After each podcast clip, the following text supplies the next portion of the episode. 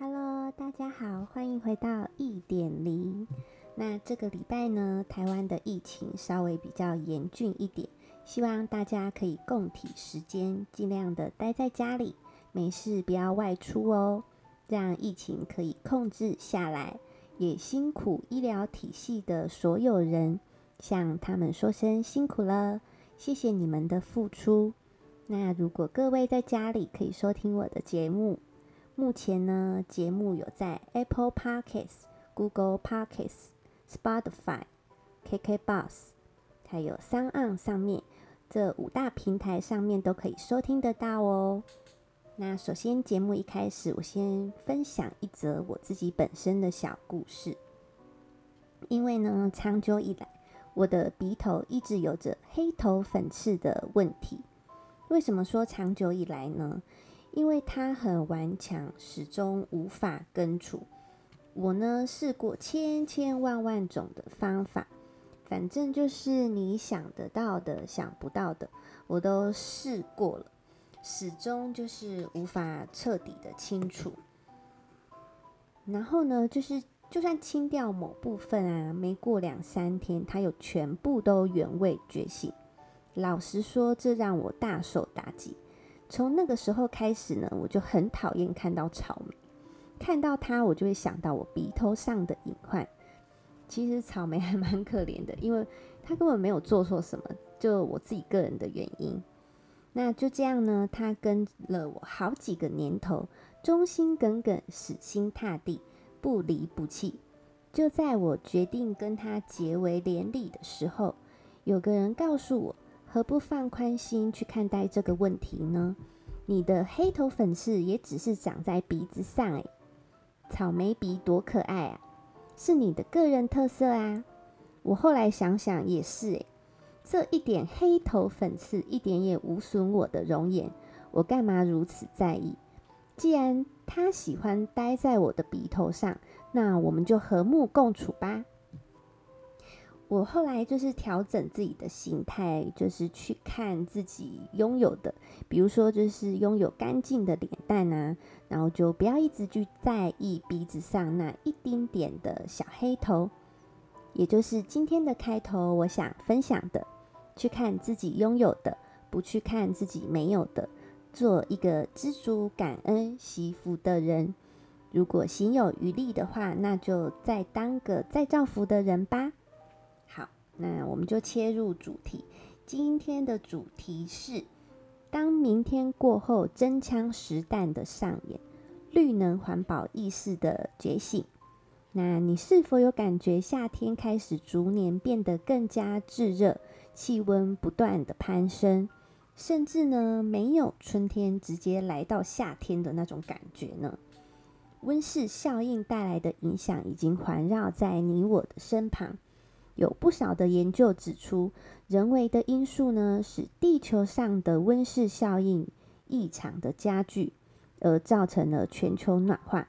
那全球暖化有几个重要的因素，其中两个比较广为人知的，就是二氧化碳跟甲烷的问题。那在瑞典呢，有一个环保少女，叫做格雷塔·桑伯格。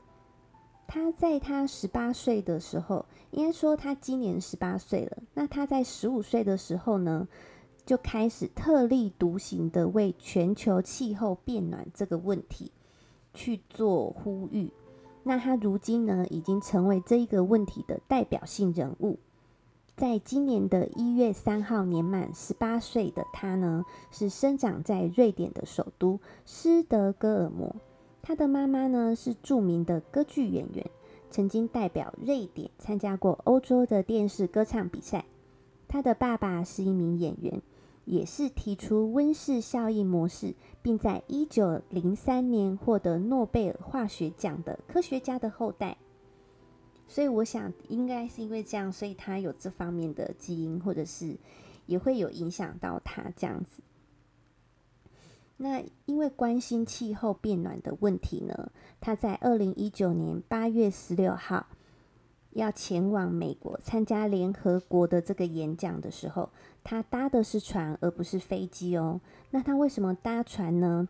因为这艘船是碳排放量等于零的一个交通工具，所以他做了这个决定。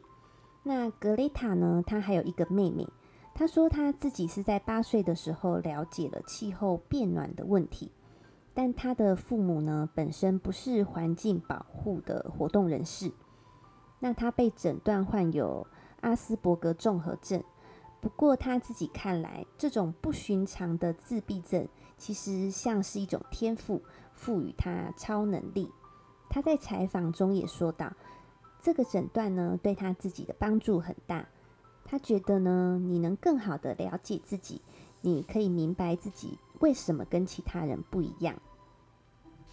那我们现在就讲到全球暖化的影响呢，其实位于除北极圈的格陵兰呢，是比你我就是生活在赤道或者是说没有这么靠近北极圈的这个民族呢，还要。更大的这种，呃，应该说他会更感同身受，因为卫星图片显示，位在格陵兰岛东北部的冰川呢断裂，约一百一十平方公里的冰舌脱离，碎成许多的冰山在水面上漂浮。那最新的研究证实呢，南北两极的冰川消融是两股力量共同作用的结果。也就是地面气温升高和海水水温升高。科学家说，地球的南北两极古老冰川的融化是地球变暖、气候变化的最新例证。那这样的影响呢，其实会带来包括海洋极端气候会更频繁，海洋的生态系统呢会受到干扰和破坏。南极的冰川冻土层中的有毒物质呢，会被释放出来，加剧气候变化的恶果。那什么是永冻层呢？在这边我稍微做一下解释，就是呢，到目前为止仍处于永久冻结的状态的土层，那它正在解冻，并暴露出它隐藏的秘密。除了我们可以看到更多化石之外，同时呢，它会被释放出来的还有大量的碳与甲烷、有毒的汞和古老的病毒。那在二零一六年的夏天呢，一批驯鹿游牧民族呢开始患上一种神秘的病，有关西伯利亚瘟疫的谣言因此开始流传。这种疾病呢，最后一次出现在该地区是一九四一年。有一个小男孩和两千五百头驯鹿死亡之后，这种疾病被确认为是炭疽热，病原是一具解冻的驯鹿尸体。这头驯鹿死于七十五年前的一场炭疽热疫情。二零一八年的北极报告推测，像西班牙流感、天花或是黑死病这样已经被消灭的疾病。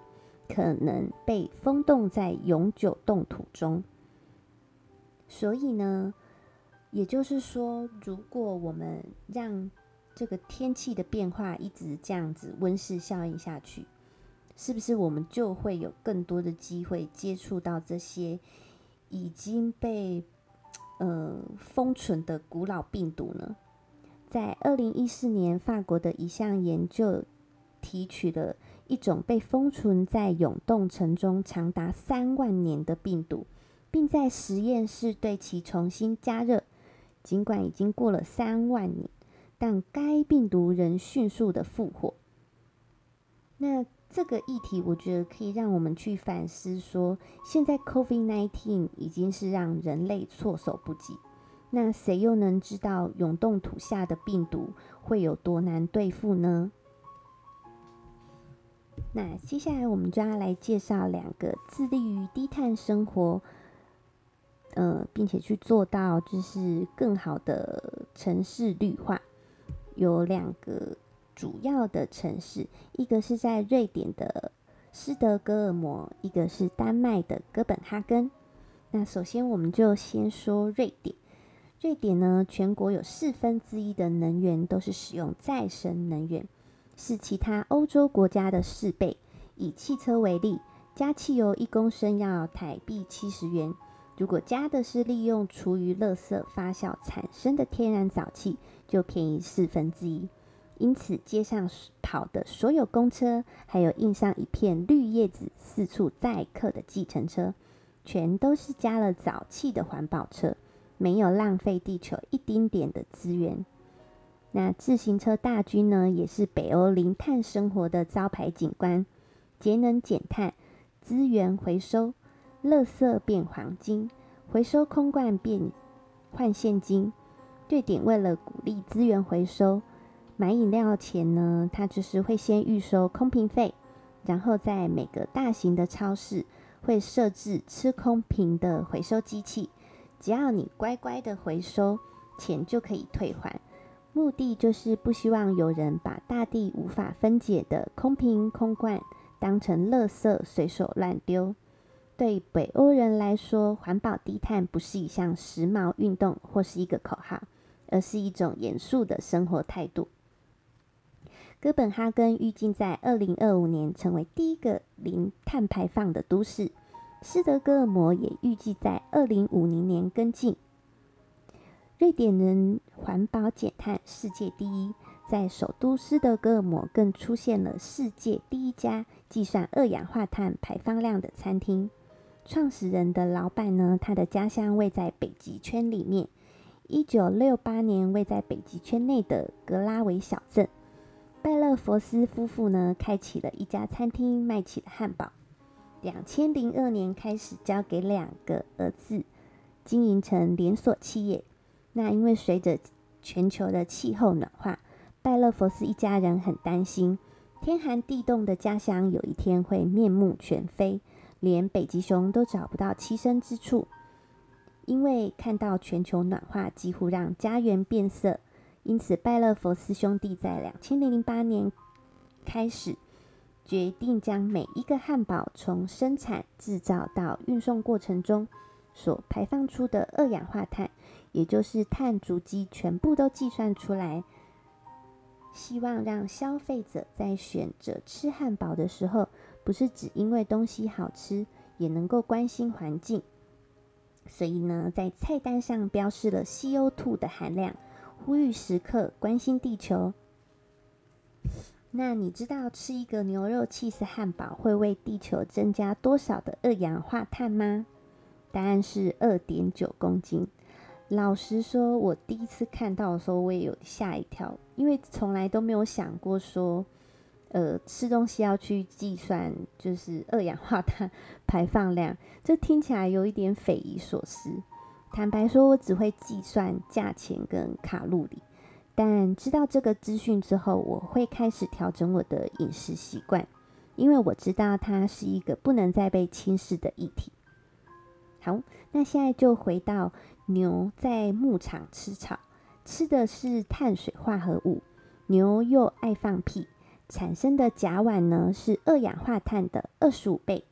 之后呢，牛再被货车载运到工厂，途中排放的废气。最后加工制成汉堡肉，加上生菜、番茄、cheese、汉堡，每一项呢也通通都会制造二氧化碳。所以一个汉堡的诞生是会产生蛮多的二氧化碳哦。那很多科学的证据已经显示，动物所放的甲烷屁是造成全球温室效应的元凶之一，其中啊又属牛的屁最吓人。牛放的甲烷屁足以砍倒一片森林，也因此牛肉汉堡是碳排放量最高的，随随便便都有一点九公斤的二氧化碳排放量。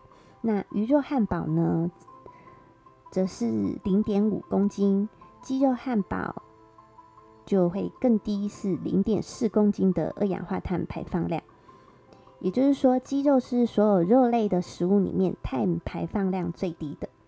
如果大家有兴趣，可以点开节目的详细资讯栏，我会把关于介绍瑞典、丹麦的台湾节目聚焦全世界的影片连接放在上面，大家就可以多多注意自己在饮食上面的选择哦。所以说，环保之路是永无止境的。